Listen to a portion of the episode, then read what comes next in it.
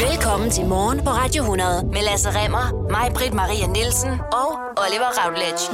Ja, velkommen til podcasten Er det bedste fra morgen på Radio 100. Ja, hvis du bliver ved med at lytte, så kan du høre alt det sjoveste og klogeste, vi og vores gæster har sagt i den forgangne uge. Og der vil ikke være en eneste bebrejdelse for, at du ikke står tidligt op og hører det i stedet for.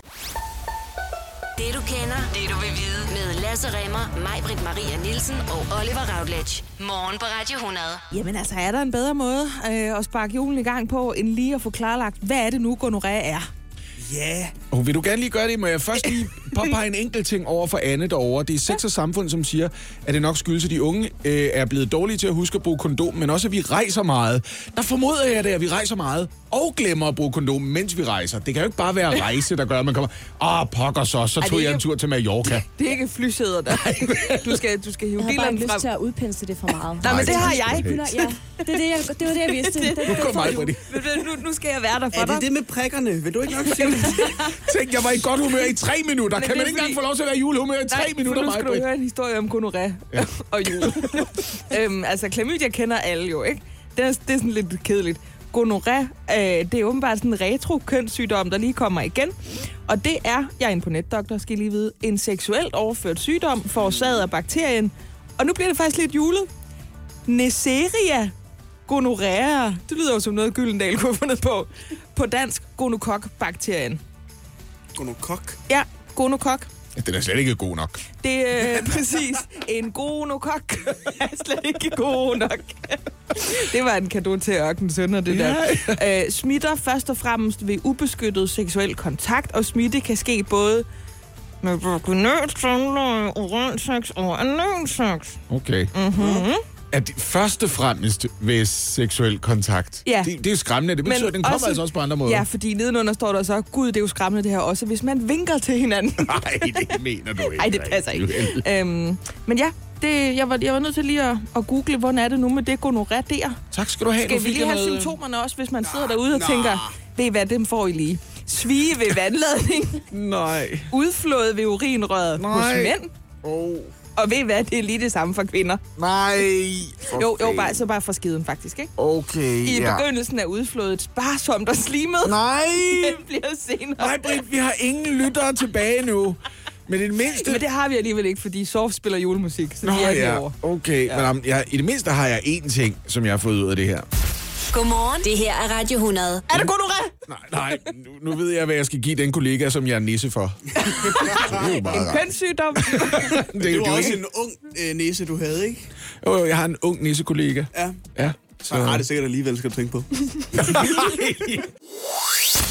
Det var simpelthen en skideball, det udløste, det der, Oliver. Altså, da du er, er uansvarlig nok til at sidde ved din computer og skrue op for lyden i et åbent kontorlandskab og, og, og se et klip. Men altså, det klip, det kunne ja. man faktisk godt... Altså, det er mandag, det er pissekoldt, øh, det er mørkt, man er træt i kroppen, man har øh, spist konfekt og drukket gløk hele weekenden, og mm. det sidste, man har lyst til, det er at tage på sit bankrådgiverjob i 8,5 timer. Det gider man bare ikke. Nej. Men man sidder derude i bilen, og derfor er øh, det, man har brug for lige nu, en pep-talk. Ja. Og jeg har et klip med sådan en pep-talk, og for at forstå det her lydklip, jeg lige vil spille for jer, så sætter, det er allerede galt. så sætter jeg lige... Oliver, du er nødt til at holde op, fordi jeg tisser. Sæt scenen. så sætter jeg scenen. Det her, det var i fredags. Ja. Altså Black Friday fredag. Ja. Det er lige før åbningstid.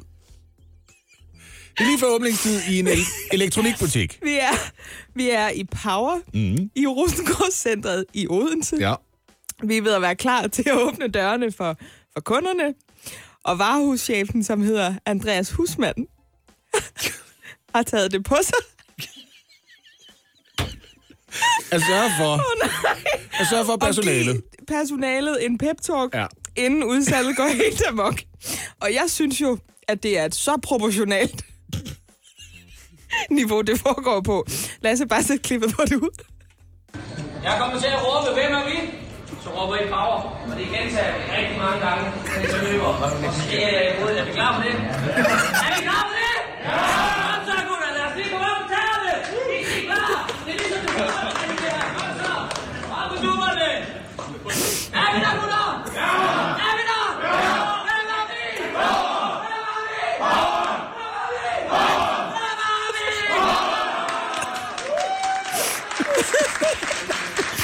Også fordi, også fordi han står ved, står ved et af de der metalsikkerhedsgardiner, der kan rulles op, og man har bare et billede af, at de kører op, og så står der tre invalidepensionister og siger, hej, den er Nespresso-maskine. Jeg har aldrig nogensinde hørt en pep-talk før, hvor pep-talkeren starter med at annoncere, jeg kommer til at råbe jer ind i hovedet. Jeg kommer til at råbe jer ind i hovedet. Er I klar på det?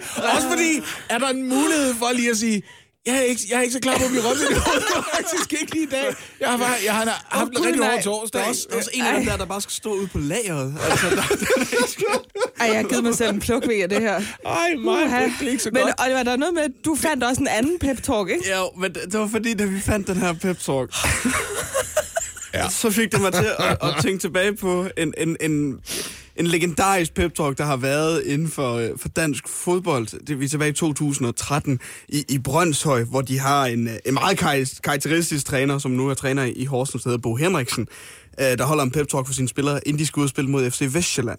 Ja. Øhm, og, og så har de en anfører, som ligesom tager over, når Bo Henriksen er færdig. Han hedder Rasmus Miner, og han spiller i Hobro nu. og hans, hans opsang til spillerne, inden de går ud på banen, er mindst lige så sjov. Men skal du høre den? Ja. Ja, ja. Jeg vil virkelig skide på, hvad folk siger og skriver om os. Det her, det handler om mod og store nasser. Det her, det handler om, at vi står ihjel for den, der står ved siden af. Nu går vi ud og smadrer den pigekor, der står ude ved siden af. Så var det to penge, der er banket mod hinanden.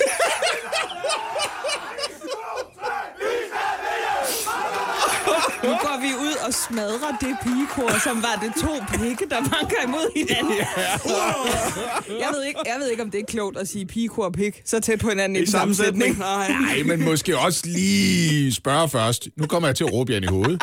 Er I klar på Det det? annoncerede han jo for eksempel Det gør han ikke. Han bare i gang. Han bare i gang med at sige, det her, jeg er skide på, hvad de skriver om os. ja, det er for et øjeblik. Er det Bentner, han står og råber til, eller hvad? for helvede? Nå, Nej, men der prøv er noget herligt over en pep talk. Jeg synes, vi er blevet pep-talket nu, ikke? Og det, det er du derude øh, i bilen også blevet. Mm. Sådan der. Åh, oh, det var dejligt. Det var faktisk all-purpose pep talks, det her. Man behøver ikke arbejde i power eller spille, Nej. for den sags skyld. Men det virker jo åbenbart, ikke? Ej, for Brøndshøj. Her Skriger vi ind i hovedet. Før vi vender vores opmærksomhed mod en ret alvorlig sag. Det kinesiske kommunistparti internerer muslimske mindretal i den vestlige Xinjiang-provins. Det er som om, at det var et sejlivet rygte, der så blev til en ignoreret sandhed. Op mod en million personer er, ifølge New York Times, blevet sendt i interneringslejre og fængsler i løbet af de seneste tre år under påskud af at skulle bekæmpe muslimsk ekstremisme. Jeg har simpelthen brug for en ekspert her, fordi det lyder så sindssygt, at jeg har brug for en rettesnor i stedet for en masse holdninger på sociale medier. Så derfor så siger jeg godmorgen, Kasper Wigman fra Tænketanken Think China. Godmorgen. Hvad filen foregår der? Er det rigtigt, det her? Altså det er der jo rigtig, rigtig meget, der tyder på, eller det er der, det er der meget lidt tvivl om, at det er rigtigt nu, hvor de her Kina-kabler, altså det her læk af officielle dokumenter, som rigtig mange øh, undersøgende journalister fra hele verden har været med til at lægge, at det her, det er egentlig interneringslejre, hvor at der egentlig foregår en, en hjernevaskelse af de her uigurer, som er det her etniske mindretal, der bor i, i Kinas nordvestlige Xinjiang-provins. Og, og hvad er grunden til det? Altså, jeg, jeg, lige om lidt skal jeg nok overfalde dig med spørgsmål om, hvordan man kan internere så mange, mange mennesker, uden at, at vi alle sammen finder ud af det med det samme. Men hvorfor gør man det? Hvad er problemet? Altså, det er noget, der startede i 2017, men egentlig ligger grunden tilbage i 2009, har der været uroligheder i Xinjiang-provinsen, hvor de her uigurer, de her mindretal, føler sig uretfærdigt behandlet af Kommunistpartiet og føler, at deres jobs og deres muligheder går til, til de etniske hankineser, altså den største etniske gruppe i Kina. Og så har der været terrorangreb i Kina, som er begået af uigurer, til synligheden begået af de her uigurer. Så det er simpelthen på grund af, af terrorbekæmpelse, at man laver de her lejre, som man fra officielt side kalder uddannelseslejre. Og det er altså, man siger, at, at de her uigurer, de her mulige ekstremister, de simpelthen bliver uddannet i, hvad der er god opførsel for en erhvervsuddannelse. Og så peger man på, at altså, turismen og, og BDP'et i, i Xinjiang-provinsen, det er på vej opad. Så de her uddannelseslejre, de gør altså noget godt. Det, det her lektie, som modbeviser, det er, at, at det egentlig er interneringslejre, og der er en klar strategi fra Kommunistpartiet om, at man skal, man skal få udryddet de her uigurer, altså deres religiøsitet og etnicitet nærmest. Jeg forstår, at myndighederne også bruger penge på for eksempel at ansætte religiøse overhoveder, for eksempel imamer, som skulle være særligt patriotisk sindede og skulle begrænse, at uigurer for eksempel tager på pilgrimsrejser til Mm. Mekka, uden at det er statsorganiseret. Er det her et udtryk for, at de kinesiske myndigheder er rådvilde, når de på den ene side gerne vil øh, betale imamer for at tale, kan man sige, styret sag, og så samtidig kører de her kæmpemæssige interneringslejre, som vist nok i praksis fungerer som fængsler? Altså, man, man tager alle midler i brug for at sikre øh, den gode sag tjeneste. Altså, man sikrer beskytte borgerne i, i, Kina. Det er, det er den officielle grund, men man bruger rigtig, rigtig mange midler for at komme det her til livs i Xinjiang. Blandt andet overvågning også.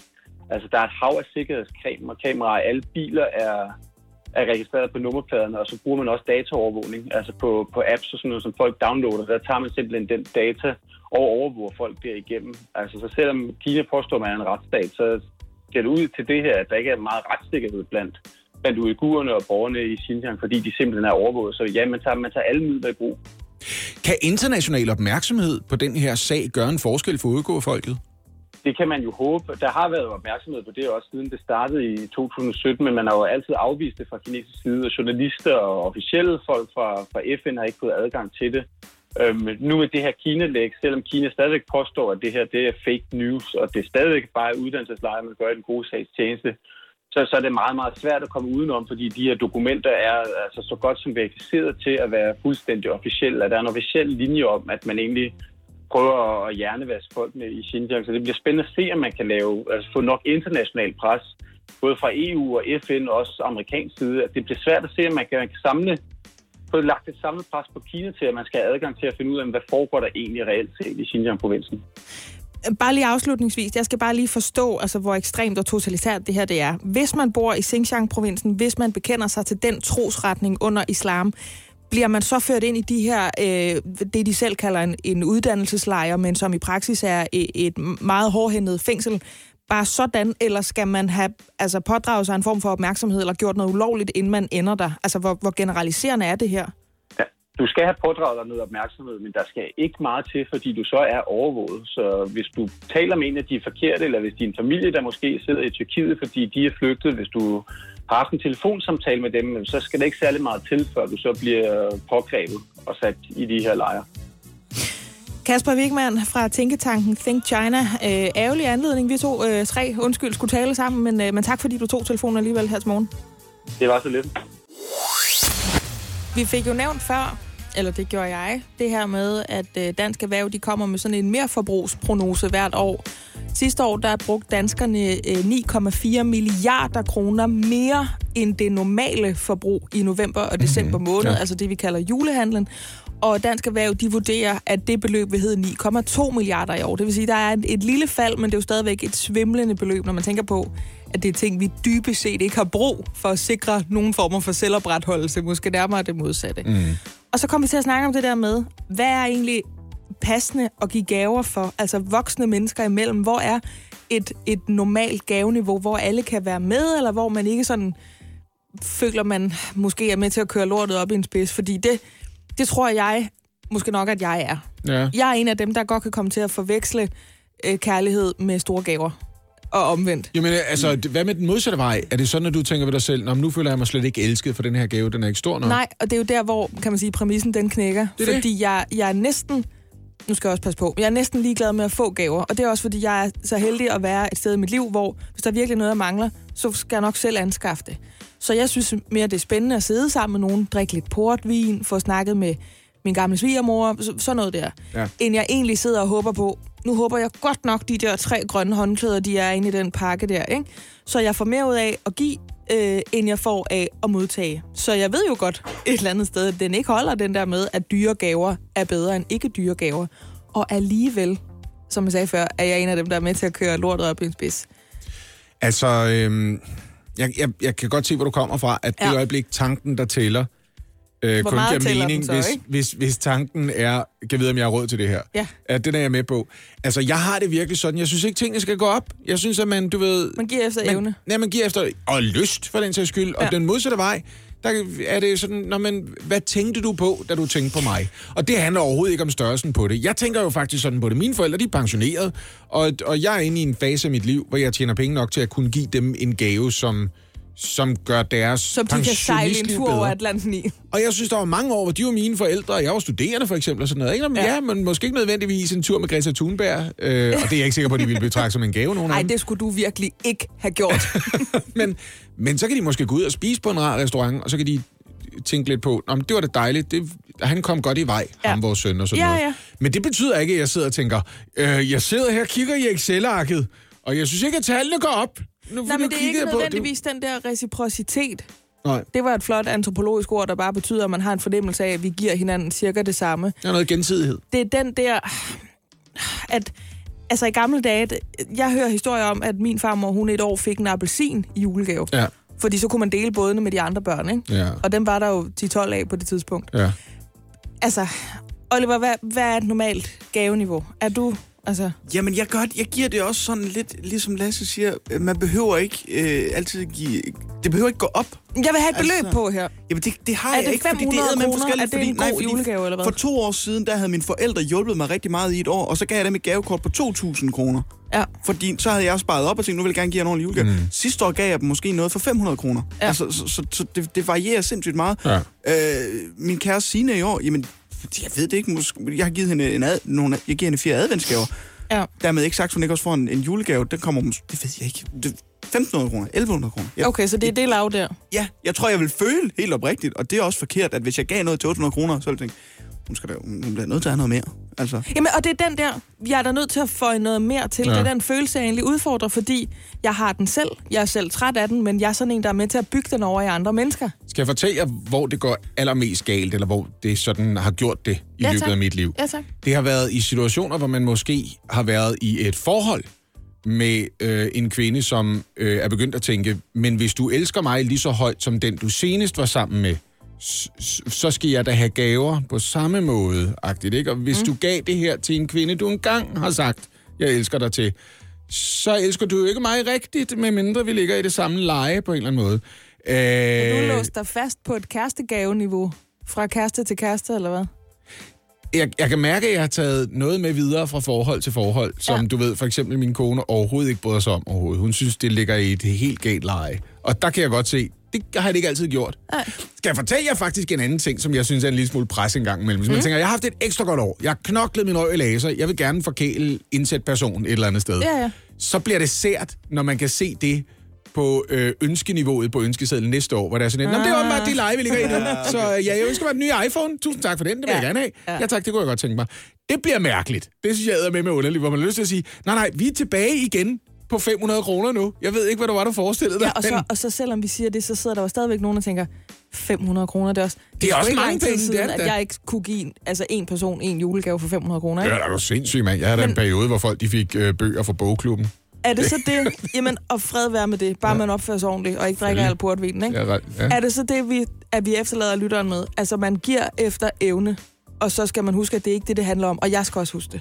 Og aldrig nogensinde så åbne en pakke og tænke, Åh, jeg synes da ellers, jeg var lidt mere ude med ja. den der. Pakkerne her er ikke kærlighed. Så skal du tage stilling til, hvad det er for nogle pakker, du selv har givet. Det handler kun om, hvor pænt de er pakket ind. Ja, det er det, det handler om i virkeligheden, ikke? Nej, det var også forkert.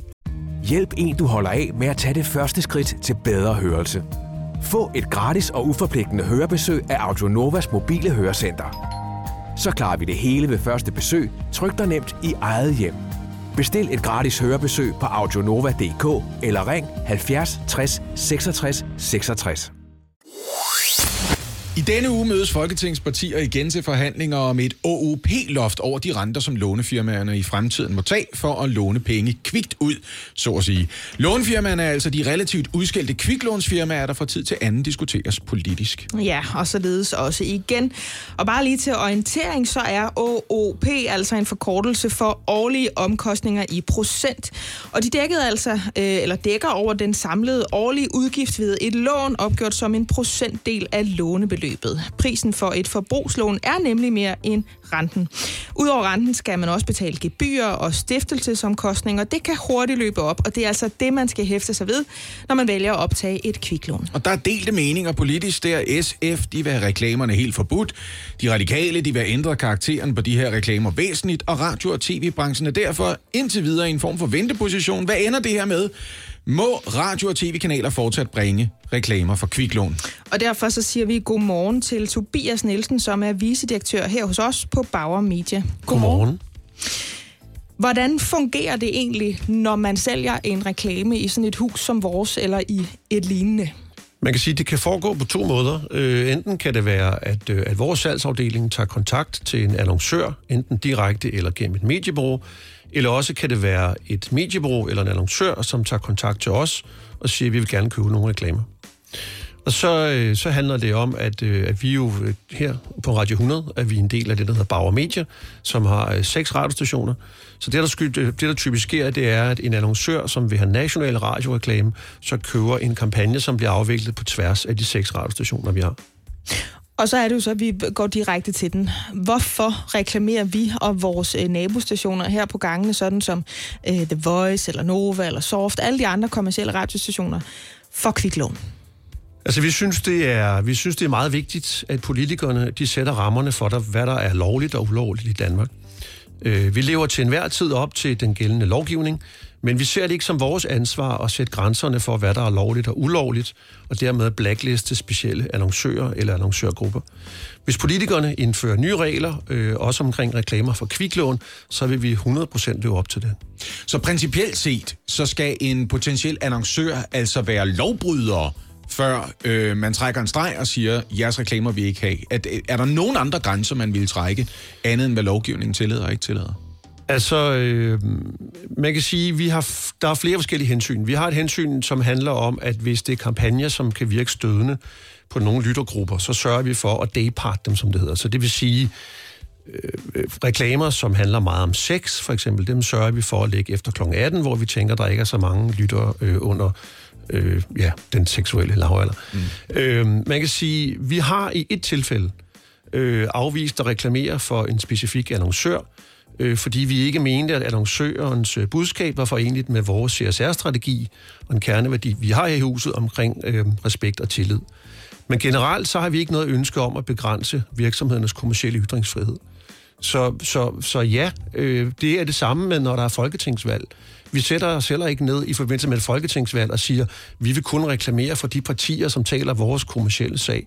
Vi øh, åbner øh, for alle, alle partier i forhold til at annoncere, og på samme måde har vi det også med annoncører, som har et lovligt budskab.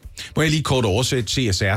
Det har man muligvis hørt før, og har man ikke, altså så er det jo en virksomheds øh, strategi i forhold til socialt ansvar i samfundet. Ja, og for os handler det, fordi vi har ikke, vi har ikke et stort klimaaftryk, så for os handler vores CSR-strategi i høj grad om vores medieansvar i forhold til at være i kontakt med over 2 millioner mennesker, som vi er hver uge. Nu kom du selv ind på det her med CSR, det var jeg glad for, fordi der er jo et andet øh, sammenligneligt medbauer øh, medie, som har valgt ikke at reklamere for de her kviklånsfirmaer, og heller ikke for øh, bettingreklamer. Og det har det altså gjort, uden øh, at få en direkte besked om det fra lovgiver. Er det noget, der på nogen måde inspirerer dig som vicedirektør i Kommersiel Radiohus? Det har ikke, det har ikke, jeg har, vi har øh, hørt, at Mediano har reageret, som de har, øh, og det har ikke gjort, at, øh, at vi har ændret vores holdning til de ting i forhold til det, jeg sagde lige før. Tobias Nielsen, altså vicedirektør i Bauer Media. Tak fordi du ville være med her til morgen. Selv tak. COP25 er i gang i Madrid. Det er det 25. klimatopmøde. Og lad os lige se på, hvad der så står på spil denne gang. Ja, det handler jo først og fremmest stadig om nedbringning af CO2-udslip. Selvfølgelig gør det det. Ja, det er jo det, ikke? Og en stor del af det, det handler om, hvem er de rige lande, og hvem er de fattige lande i det her spil. Og det gør det, fordi de rige lande udbringer jo klart mest CO2. Men det er, de i, øh, men det er undskyld i de fattige lande, at tallene typisk stiger hurtigst. Og nogle af de fattige lande, hvor man altså bare pøser CO2 ud i atmosfæren, de er sjovt nok også ret folkerige. Og det er jo så et af de helt store problemer, som man vil prøve at løse de her dage i Madrid. Hvis de fattigste lande de skal have råd til at bremse CO2-udslippet, så forventer de altså at få nogle penge, så de så har råd til at bruge dem på for eksempel grønnere teknologi, og så må vi jo krydse fingre for, at det er det, de bruger pengene på, kan man mm-hmm. sige. Ikke?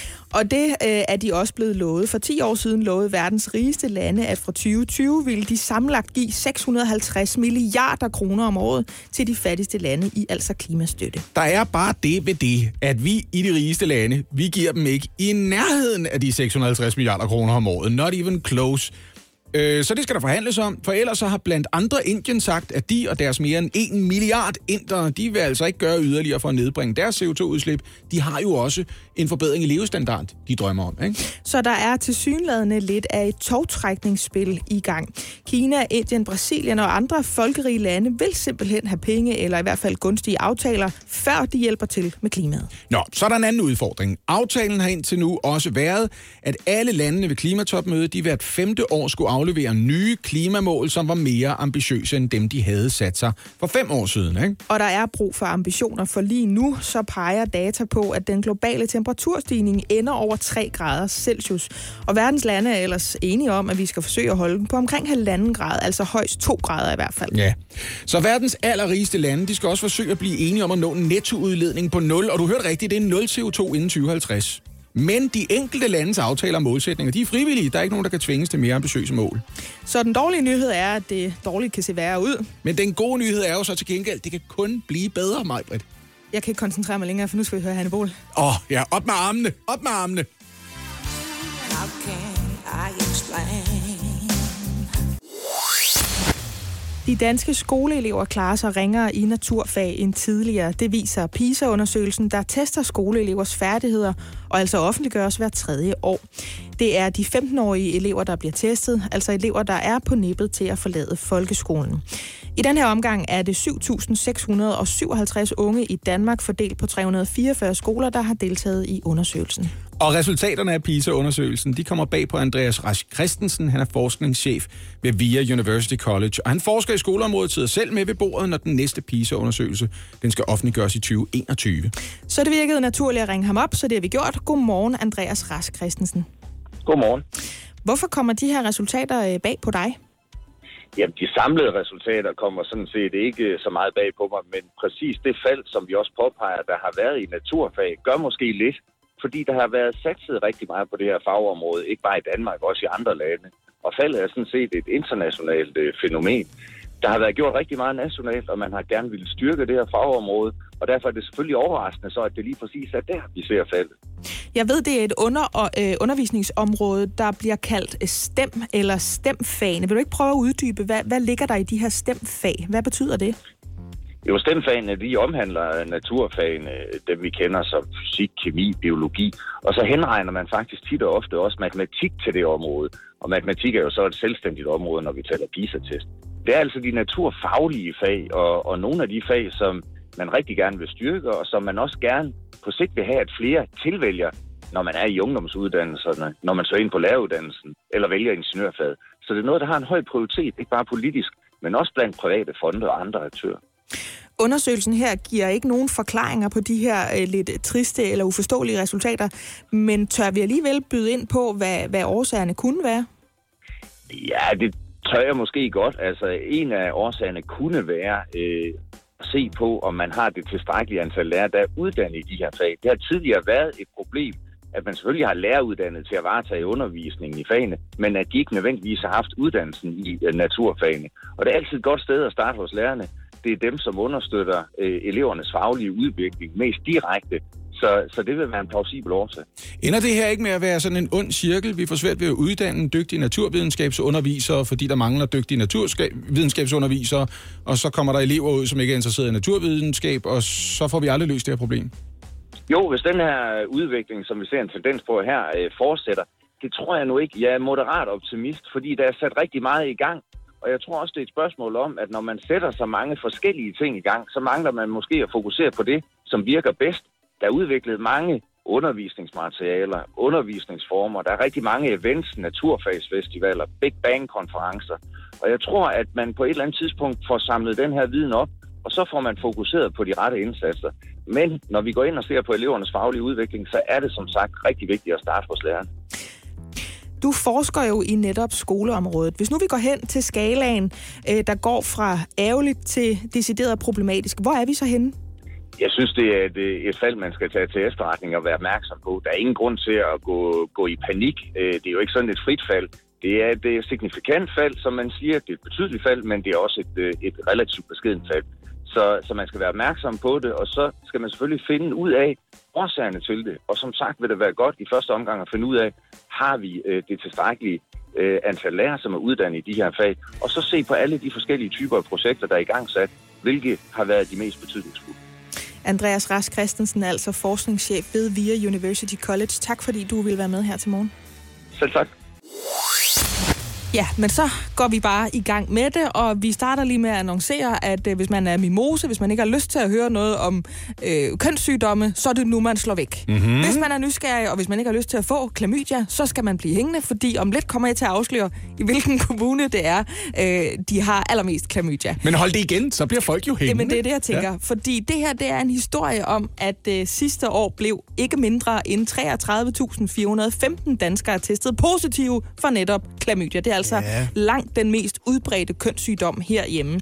Langt størstedelen af dem, der desværre er testet positiv, det var unge mennesker mellem 15 og 29 år. Ja, typisk. Det er lige deromkring, hvor du er, Oliver. Du er, på vej, ind, du er på vej ind i peak klamydia. Kan du mærke det? Det er det nye godt. tal fra Sundhedsstyrelsen, der viser det her. Det er ikke noget, jeg sidder og finder på. Øhm, klamydia er jo sådan en sygdom, som vi har talt om det før her mm. på morgenen. Hvis man er over 15 år gammel, så skal man bare gå ud fra, at man har klamydia hele tiden. Og, og så skal man sørge for at få gjort noget ved det, fordi for pigers vedkommende i værste fald, så kan det jo føre til, at man bliver steril. Det er jo ikke så godt, vel? Det, det er lige præcis det. Ja. Øh, sammenlignet med øh, sidste år, så er der sket en stigning på knap 500 klamydia-tilfælde. Og dermed så er niveauet faktisk tæt på det højeste nogensinde herhjemme. Og det højeste niveau, det ramte vi faktisk tilbage i 16. Der var det 34.134 øh, personer, der testede positivt. Det er jo en lum sygdom, fordi jeg kan huske det. Jeg har, nu siger jeg det lige ud. Jeg har jo haft klamydia, dengang jeg var i risikogruppen, ikke? Jo, jeg lå jo. lige midt i de der 15-29, ja. og så ragede jeg det til mig, og det øh, bebrejder jeg en kommune, som vi heller ikke skal sætte navn på. men vi er op nord for Limfjorden, og så siger jeg ikke mere end det, Oliver. Men prøv at høre, altså det, er, det er Randi Lavbæks hjemby, så jeg synes, at øh, den by har givet os to ting. Klamydia og Randi Lavbæk, og det går lige op.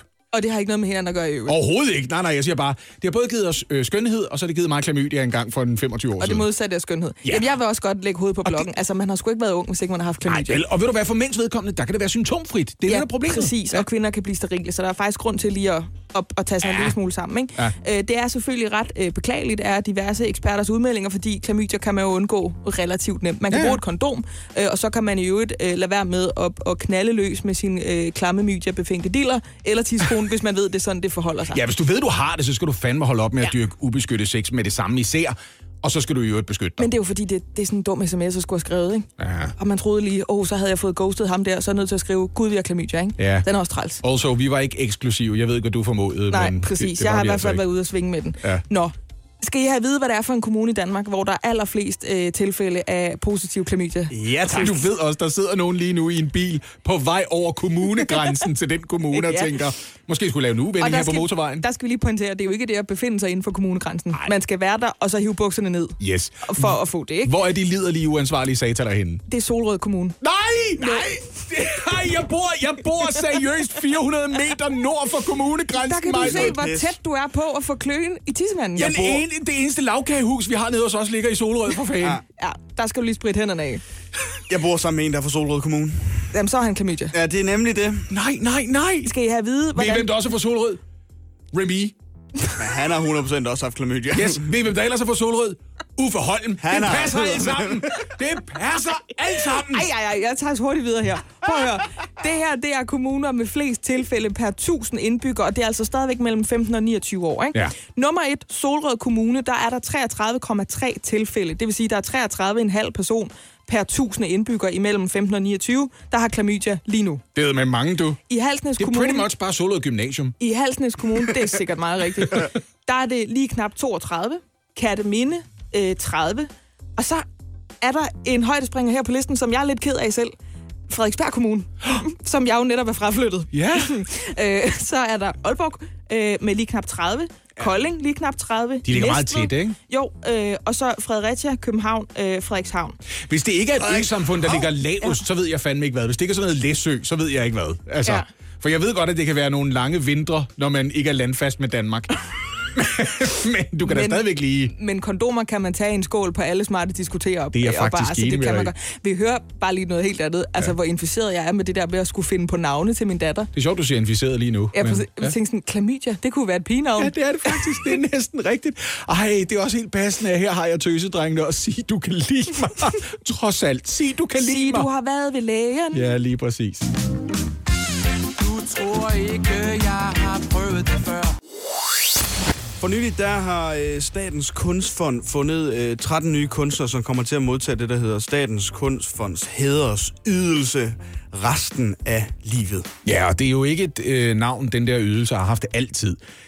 Hædersydelsen, det er det, der også sådan lidt uformelt er blevet kaldt at komme på finansloven. For hædersydelsen, det er sådan en ydelse, man får udbetalt hver eneste måned, resten af livet, når man først er blevet udpeget som modtager af den. Ja, det er nemlig så, og det, den er på højst 166.000 kroner om året, hvis man altså ikke tjener øh, så meget. Fordi hvis kunstneren tjener over 35.000 om måneden, så er hædersydelsen sådan helt nede på, altså får man kun 18.000 kroner øh, om året. Ja, det er jo øh, 1.500 om måneden, ikke? Og ja. der er plads til 275 modtagere i alt. Det er et låst antal. Så en af de 275 modtagere af den her hædersydelse skal altså dø, før der bliver udpeget en ny modtager. Det betyder altså også, der er til synligheden 13 modtagere, der i løbet af det sidste år er, er faldet ud over kanten, mm. kunne man sige. Og så er der altså blevet plads til 13 nye modtagere. Og grunden til, at den her øh, snak den er kommet op igen, det er, fordi det her det er en rigtig gammel ordning, men er den måske også blevet for gammel på en eller anden måde? Det synes Dansk Folkeparti i hvert fald, den er. Det er deres begrundelse, i hvert fald. Det kan, det kan vi blive enige om, fordi da DF's kulturordfører Alex Arnsen, øh, han talte med politikken for et års tid siden, øh, der prøvede han at gøre rede for, hvorfor Dansk Folkeparti mener, at hædersydelsen, den simpelthen skal afskaffes. Ja, fordi dengang der var anledning, at en af de, de nye modtagere af den her øh, livsvarige ydelse var Puk Damsgaard, som vi jo kender, hun er korrespondent og, og forfatter, har skrevet mange bedstsælgende bøger også. Ja, hun filmatiserede forfatteren der, og, og skriver blandt andet om konfliktområder som Syrien. Og det er altså Puk Damsgaard og forfatteren Carsten Jensen, Alex Arnsen, nævner ved navn i sit angreb for et års tid siden i politikken på Hedersydelsen. Øh, det kan man så lægge i, hvad man vil. I hvert fald, Carsten Jensen har tit været ude med ret hårde ord om Dansk Folkeparti og partiets vælgere. Der var noget med skimlede kældermennesker og den slags, ikke? Men her er, hvad Alex Arnsen helt nøjagtigt sagde. Han sagde, og jeg citerer nu, det er vist kun i Danmark, at en kontanthjælpslignende ydelse kan betegnes som den største hæder, man kan få som kunstner. Jeg synes, det er en underlig måde at hæder på. Ja, samtidig så brænger han også lidt af den der Ja, ydelse, kan man han sige. Ikke? DF synes så, at man i stedet burde uddele medaljer med tilhørende legater, og det er så en ordentlig klat penge, en enkelt gang. Men ikke noget af det der med månedlige udbetalinger resten af livet til en udvalgt skare af særligt statsgodkendte kunstnere. Det er altså sådan, jeg udlægger Alex Arnsens ord. Ja, og så må kunstnere i øvrigt også i, i højere grad klare sig på markedsvilkår. Altså, hvis der ikke er et publikum, så tjener du ikke øh, nogen penge. Men nu skal vi også lige kigge på den anden side af den her sag. I selvsamme dækning hos politikken for et års tid siden, der forklarede kunstneren Bjørn Nørgaard, øh, at det her, det er altså oprindeligt kun til billedkunstnere, fordi den her hædersydelse er en kompensation, mente Bjørn Nørgaard, for alle de steder i samfundet, hvor folk bare kan se på for eksempel hans kunst, uden at han får en eneste krone per kig kunne man sige. Ikke? Sådan fungerer det jo ikke for for eksempel musikere eller forfattere. De får henholdsvis kodapenge og bibliotekspenge. Billedkunstnere får ikke så meget. Og, og så var ideen oprindeligt, mener Bjørn Nørgaard altså, "Nå, der skal altså også være noget til billedkunstnere, så de kan overleve, øh, uanset om det er maleri eller skulptur eller hvad det er, de beskæftiger sig med. Den her hædersydelse, den koster øh, staten 40 millioner kroner om året. Og det er jo selvfølgelig, fordi mange af modtagerne allerede selv sikrer sig en helt fin, fin indkomst, så de alligevel bare modtager de der minimale 1.500 kroner om måneden fra Statens Kunstfond. Ja, det burde jo egentlig gøre Alex Arnsen glad, kan man sige, ikke? Ja, beløbet ikke er højere på en eller anden måde. Og Det er jo også en vigtig del. De tager ikke stilling til, hvor populære folk er, eller hvor mange penge de tjener i forvejen selv, når de tildeler de her hædersydelser. Vi har haft sådan en lille samtale om øh, noget med øh, takt og tone på sociale medier, og vi har jo været omkring en del af den slags aspekter, men der var en ny ting, som vi ikke har fået vendt før, som dukkede op øh, forleden, da vi sad egentlig bare og snakkede på redaktionen. Mm. Og, øh, og, det, det er noget, du i særdeleshed føler ret stærkt for, fornemmer jeg, Anne. Det var fordi, jeg havde sådan lidt et behov for at, at drøfte noget mere. Og nu gør jeg det lige igen. Fordi det der med at være kærester på Facebook, mm. altså det er noget, jeg sådan har ikke diskuteret, men altså drøftet med, med min kæreste gennem, ja, gennem den, tid- den tid, vi har været kærester faktisk, om man stadigvæk skal være det. Altså om man bliver det kærester på Facebook. Fordi for mig var det sådan meget en, en ting, man gjorde i 2008, dengang at Facebook var ret nyt, og man bare skulle blæse ud med, at man lige havde været til træning og ting og sager, ikke? Nå ja. Og også hvilken civilstat man, man var i. Men, Har lige spist en pariser toast? Ja, Num num. den eksakte status, tror jeg faktisk, jeg lavede i 2010, hvilket jeg lidt skammer mig over i dag. Men det var den gang, ikke? Ja, ja. Men jeg kan simpelthen ikke finde ud af, hvor vi er i dag i forhold til det der med at dele øh, kærestestatus, eller hvad man nu ellers er i status på Facebook. Mm-hmm. Står du som værende gift på Facebook, Lasse? Yes. Okay. 100 procent. Og Lines profilbillede er stadigvæk et bryllupsfoto af os to. Det var det også hos mig i et stykke tid, men øh, ej, nu synes jeg, nu er vi gift. Sagde du det til hende inden skat? Nu skifter jeg lige profilbilledet fra dig og mig, vores bryllup, til bare mig igen. Nej, det må hun fandme håndtere, når hun opdager det, mand. Og så tager vi det skænderi, når vi kommer til det. Og det er derfor, jeres forhold er så sundt. Men jeg, men jeg ved også, Lasse, at du har haft en lille regel med hensyn til civilstanden på Facebook. Jeg går jo meget op i det. Jeg synes jo, det skal man sige højt og flot og ud over, fordi jeg synes, der er noget lidt fordækt ved det, det som ikke rigtig vil indrømme. Hvis, man, hvis det ikke står over i den der in- infokolonne der, hvis der ikke står noget som helst om din civilstatus, og du for eksempel er gift, hvad er det der for noget for det? Det er som at tage hvilesesringen af, når du går i byen. Må du godt lade være med det? Det, det er en hvilesesring. Det er en digital Men hvilesesring. hvad, hvad så, hvis man øh, bare, nu siger jeg bare i citationstegn, det er rigtig dårlig radio, men anyway, hvad nu, hvis man bare er kærester? Altså, skal, er det så også vigtigt, at det øh, bliver skrevet på Facebook, eller Hvad du mener? I don't see no ring on this finger. Det, øh, nej, nej, nej. Hvis du er kærester, så er du også taget. Så siger du det. Det er jo en, en af idéerne øh, med Facebook, og en af de ting, som virkelig for alvor bidrog til Facebooks eksplosive vækst tilbage i 2007-2008, lige der omkring, hvor de kom til Danmark. Det var lige præcis, at man kunne gå ind og stalke folk og finde ud af, hvad har hun en kæreste, eller hvad foregår der der? Og, sådan noget, der ikke? der? og det er en del af det, så hvis du ikke vil vise det, så er det fordi, du ikke viser det. Så er det lidt en måde at sige, ja, jeg har en Tinder-profil, den er bare ikke aktiv. Nej, nej, nej, nej, nej, nej. Er du et forhold, eller er du ikke et forhold, ikke?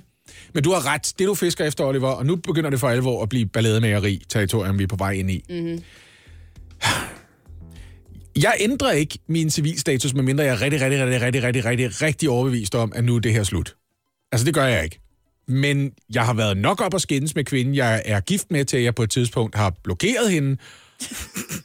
Og det, og det betyder også, at alt bliver nulstillet. Så hvis du går ind og kigger på vores profiler, så står der, at vi har været venner siden sådan noget et eller andet tidspunkt i foråret 2016. For det var sidste gang, vi virkelig var op og skændes. Altså, Men der var vi så sure på hinanden. at Jeg gider ikke snakke med dig. Hold op med at skrive til mig på Messenger. Jeg blokerer dig. Og så viser det sig, at når man blokerer folk, så er man heller ikke venner med dem længere. Man kan ikke bare slukke for dem. Ja, really, det viser sig. Og så det kan jeg ikke bare gøre noget ved. Nu, nu er jeg blevet meget mildere okay. øh, med årene, og jeg er kommet til et punkt nu, hvor hvis vi virkelig skændes, og vi har ikke for alvor været op og skændes, men hvis vi er virkelig uvenner, det vildeste, jeg kan finde på at gøre, det har jeg også gjort, det er, så går jeg lige ind, og så der, hvor øh, der står, at vi for eksempel var kærester, eller nu er vi gift, jeg har ikke gjort det, efter vi er blevet gift, så går jeg lige ind, og så ændrer jeg det, så de, det kun er mig, der kan se, hvad vores civil status er. Så skjuler du det lige for offentligheden. Og de er der fem udvalgte billeder. Jeg har gjort det her. De der fem udvalgte billeder, der ligesom skal beskrive, hvem man er. En gang imellem, så har jeg lige været... Nogle gange har jeg lige været inde og slet billedet af hende. Så kan hun lære det. Og du er den ældste her i studiet, altså. Det er forfærdeligt.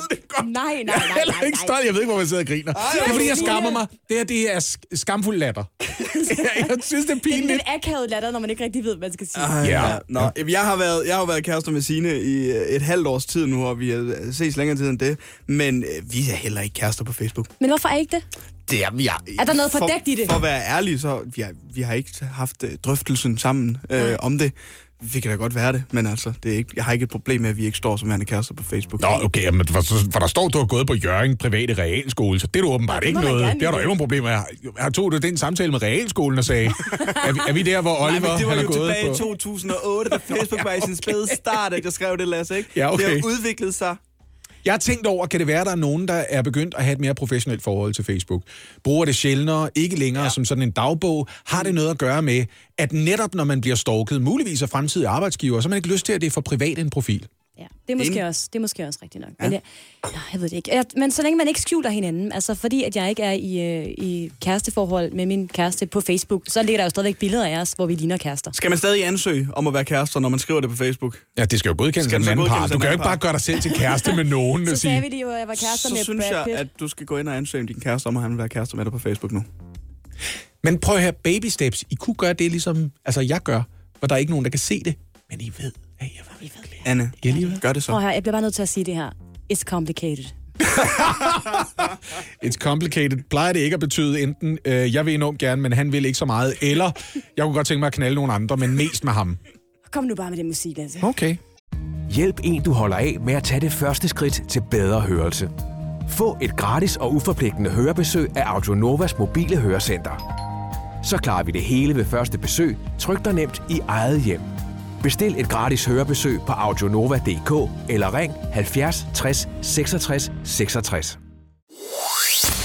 Online tøjbutikken Boost.com er begyndt at udelukke kunder, som de mener returnerer deres tøjkøb alt for ofte.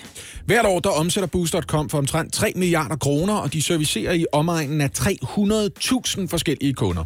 Og det er altså omkring 9.000 kunder, der nu har fået at vide, at de ikke længere er velkomne i butikken.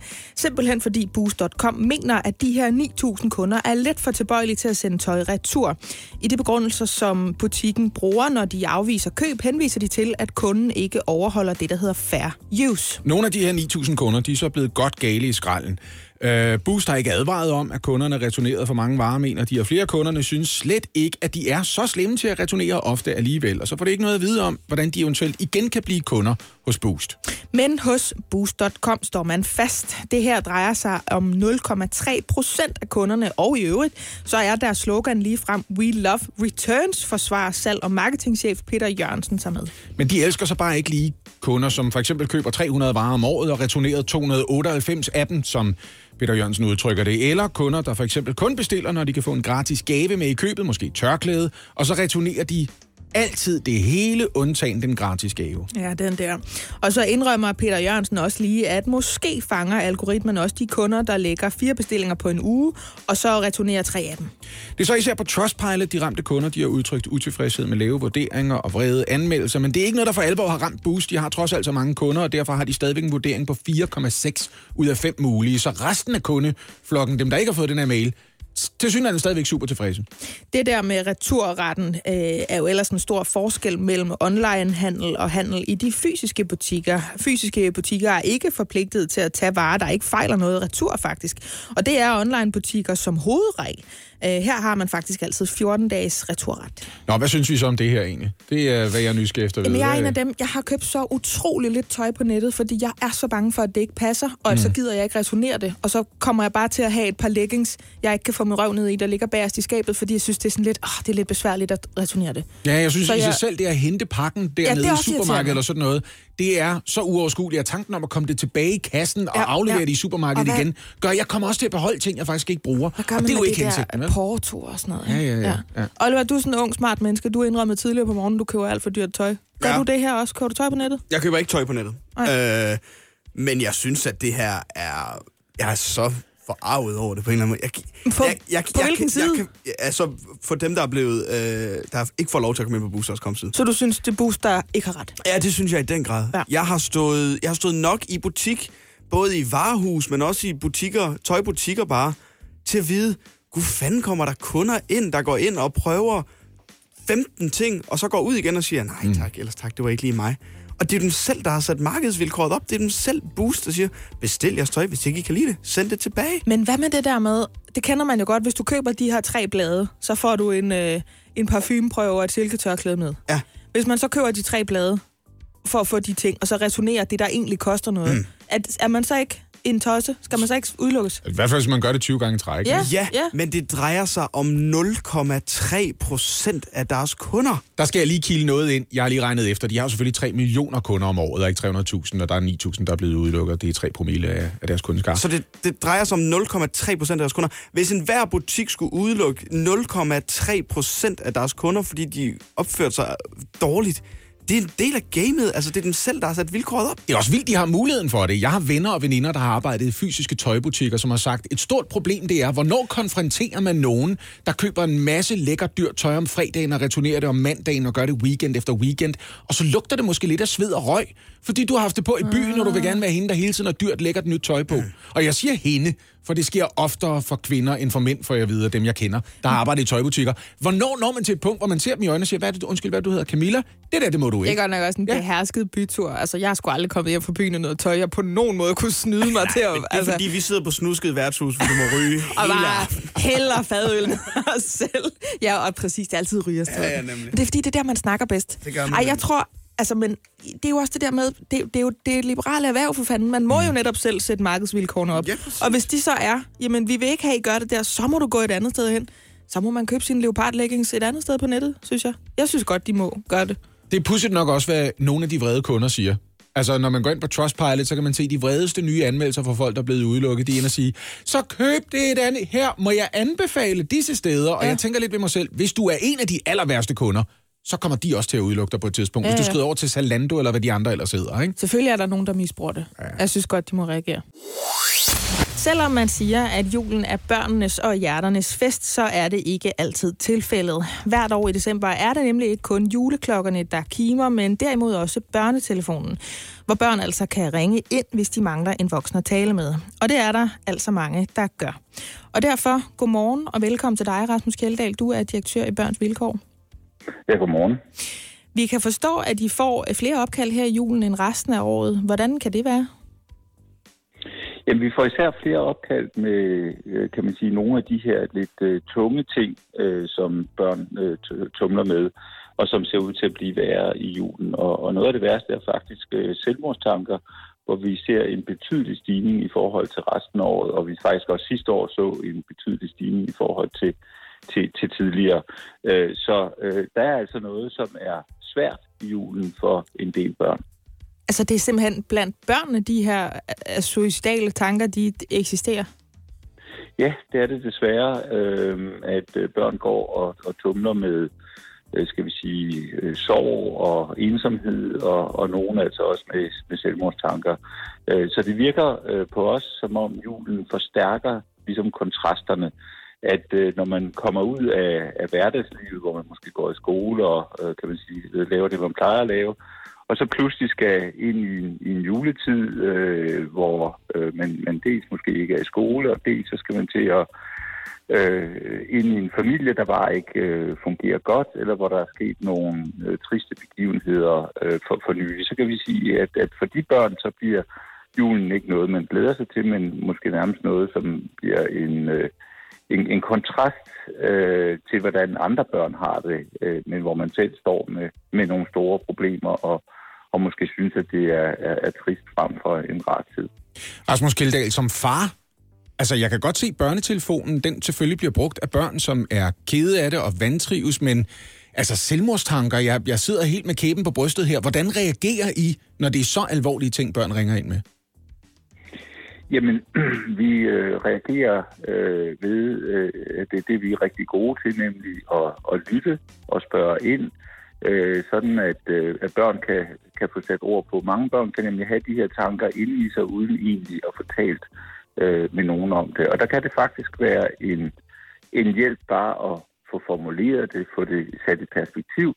Og så øh, er øh, de frivillige rådgivere på børnetelefonen også rigtig gode til at måske få lavet en, en plan for, hvem man kan tale med det om. Øh, det kan godt være, at man er hjemme hos øh, måske bare en, en, en forældre, og, og der har været noget øh, skilsmisse, øh, som, som gør, at man ikke kan se den anden. Men er der så, øh, hvordan kan man så måske få fortalt om sine følelser øh, til dem derhjemme, eller til, til nogle andre i familien, eller måske til nogle venner eller nogle kammeraters forældre, alt efter hvad der er ressourcer i, øh, i barnets omgivelser. Børnetelefonen er jo, og nu må du forstå mig ret, bare en telefon. Altså, kan I egentlig gøre noget reelt, hvis der er børn, der ringer ind med så tunge overvejelser som det her? Ja, det kan vi. Altså, øh, børn ringer jo ind øh, anonymt, så som udgangspunkt, så kan vi jo ikke komme frem og hjælpe øh, barnet. Men nogle børn har det faktisk øh, så skidt, at de efter en dialog øh, med os vælger at give os deres navn og adresse, og så kan vi øh, sørge for, at øh, myndighederne griber ind øh, nogle gange øh, ganske akut. Øh, og, øh, og vi kan sørge for at øh, måske blive mødt af en af vores mange bisider øh, rundt om, og det øh, gør vi også jævnligt i julen, altså hvor der simpelthen kommer en voksen for børns vilkår ud øh, og møder barnet der, hvor barnet ønsker, og så måske får sat øh, gang i noget hjælp, men det er selvfølgelig især der, hvor børn er udsat for omsorgsvigt. Hvad kan man gøre som forældre, eller for den til skyld bare som pårørende til et barn, hvis man er sådan lidt bange for at blande sig for meget, eller ikke ved, hvordan man skal spørge? Hvordan kan vi sørge for, at flest mulige børn får den bedst mulige jul? Jamen, jeg tror ikke, at man skal være bange for at, at blande sig. Jeg tror, man øh, skal være nærværende over for barnet, og hvis man oplever, at barnet øh, er mere stille eller indadvendt, øh, eller måske meget udadvendt, øh, end, end det plejer, øh, jamen, så er det faktisk en god idé at, at spørge ind, og man skal passe på ikke at tabuisere øh, nogle af de øh, begivenheder, som kan være tunge for et barn. Øh, nogle af de begivenheder er selvfølgelig øh, for rigtig mange børn desværre øh, skilsmisse, men det kan også være sådan noget som, som dødsfald i, i, i familien, hvor vi ved, at juletiden er rigtig svær, hvis det, man måske er, har været vant til at holde jul med et familiemedlem, der lige pludselig ikke er det længere. Og, og der er der desværre nogen, der ligesom vælger at sige det ihjel, men der er det vores erfaring, at børnene har altså brug for, at man, man tør spørge ind til det. Rasmus Kjeldahl, direktør i Børns Vilkår. Tak, fordi du var med her til morgen. Jamen selv tak. Du har lovet, at vi skal, vi skal konvertere dig til at kunne have sex julenat. Jeg ved ikke, hvad det her det går ud på. Hvordan, hvordan kom et kollegaforhold nogensinde til det her punkt, Maja? Det er jeg nødt til at spørge dig Men det er, fordi vi er så tæt. Vi er så tætte med hinanden inde i det her studie. Lad os så sætte lige øh, den frække julemusik Du på. får lige noget fræk julemusik her, ikke? Åh, det er lækkert. Okay, øh, og det kommer jo ud af, at jeg har problematiseret, at jeg synes, det er sådan lidt ulægsi, det der med at skulle knalde på et gæsteværelse, fordi vi alle sammen skal overnatte hjemme hos vores forældre, eller hos vores onkler, eller hvad det nu måtte være den 24. Ikke? Jo. Ja. Og så siger I, det kan vi overhovedet genkende. Vi, øh, vi pløjer os igennem det hele. Hvad, Og det er, hvad er det derfor- for et udtryk? og derfor har jeg googlet øh, god julesex. Ja. Øh, og så springer øh, det magasin, der hedder Woman, straks op øh, med en artikel, der hedder Sådan får du god julesex. Den starter sådan her. Har du lyst til, at der skal ske noget ekstra frækt denne jul? Woman har samlet inspiration i den søde juletid og fundet små tips, som med garanti vil gøre julen lidt sjovere. Åh, oh, det er en god stemme, du har, når du læser om julesex. Øh, nummer et. Kære julemand. Hvorfor ikke benytte lejligheden nu, hvor julemandskostymet alligevel er hentet ned fra Nej, loftet? nej. Til et sjovt lille rollespil. Nej. Han kan være julemanden, og Nej, du kan være en fræk lille nissepige, som har været rigtig slem i år. Nej. Og så står det til sidst, eller omvendt. Du kan have skægget på, at han kan være en uartig nissepige. Jeg tror på en måde bare ikke, at den der... Det er ligesom, når der var J-dag. Så de der nissepige-kostymer der, det tror jeg sgu ikke klæder min mand.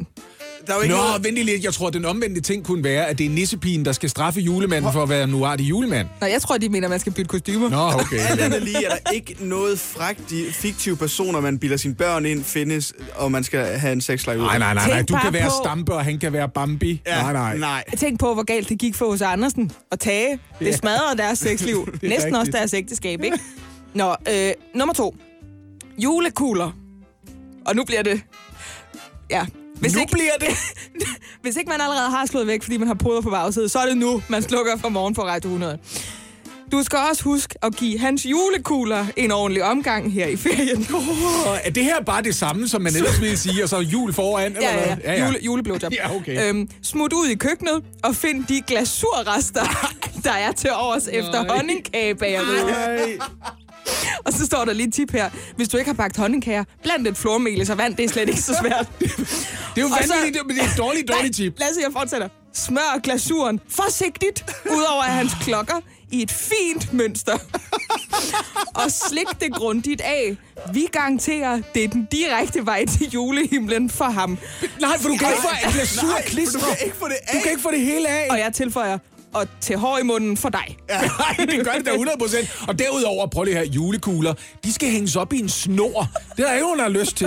Jamen, det er der jo også nogen, der gør. Okay. I hvert fald smør dem ud på en måde, så øh, Markus Grigo vil sige, at det var et rigtig flot snit. Eller noget rigtig flot sprøjtearbejde. Åh, oh, åh. Oh. Okay, vi kan lige nå en til, ikke? Ja, ja.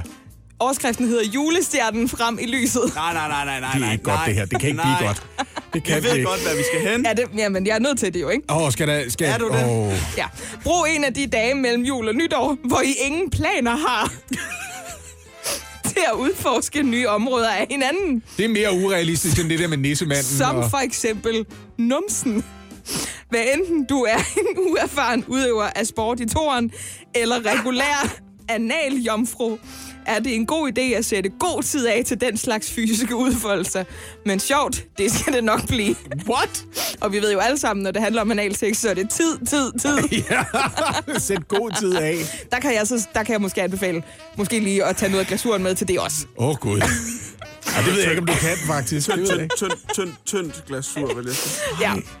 Øhm, jamen, det- jeg, tror, jeg tror ikke, vi kan nå mere nu. Jeg tror heller ikke, jeg kan det- tåle at læse mere op.